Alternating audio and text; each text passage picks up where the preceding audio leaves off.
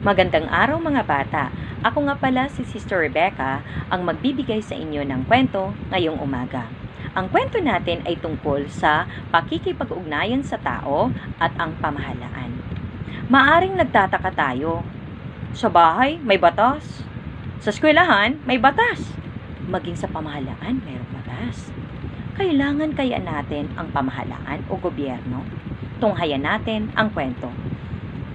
Alam niyo ba nung una pa man, ang tao ay diretsyong nakikipag-ugnayan sa Diyos. Siya ay namumuhay na ayon sa otoridad base sa salita ng Diyos. Kaya lang, si Adam and Eve, sinuway nila ang Diyos. They disobeyed God sa pagkain ng tree of knowledge of good and evil. After nagawa ni Adam and Eve yun, nagiging makasalanan ang lahat. Lahat ng descendants, lipi ni Adam. Mga anak, apo, maging tayo ngayon ay kasama po dito. Sinful in nature.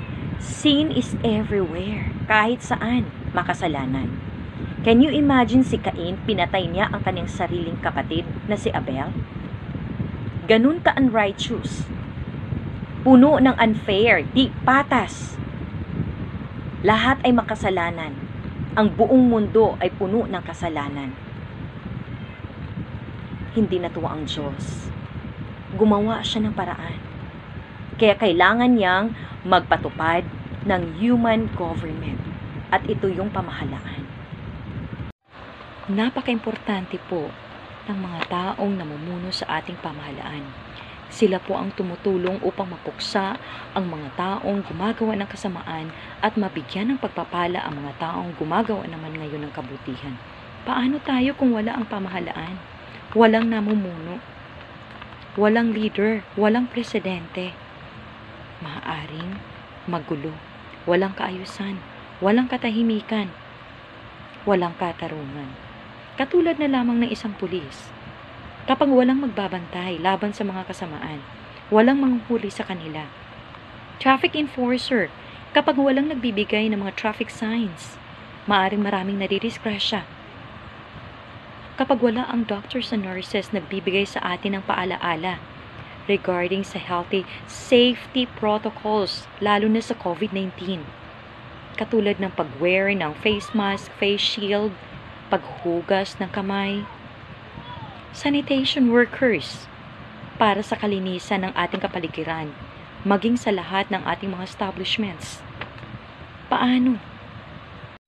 Napakahalaga po ng ating pamahalaan upang tayo ay maprotektahan laban sa karahasan at kasamaan at tayo ay makapamuhay ng may katahimikan na nagsisibi sa Diyos. Sino nga ba ang mga taong ito na namamahala? Maari sa ating bansa at sa ibang bansa.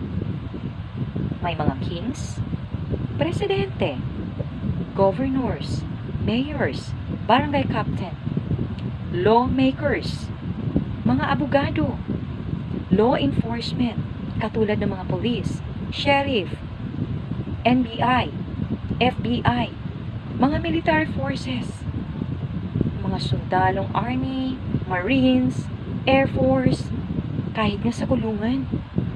May mga jail guards and wardens na nagbabantay para magkaroon sila ng kaayusan. Kahit sa mga public services, mga public servants, like teachers, para sa mga estudyante.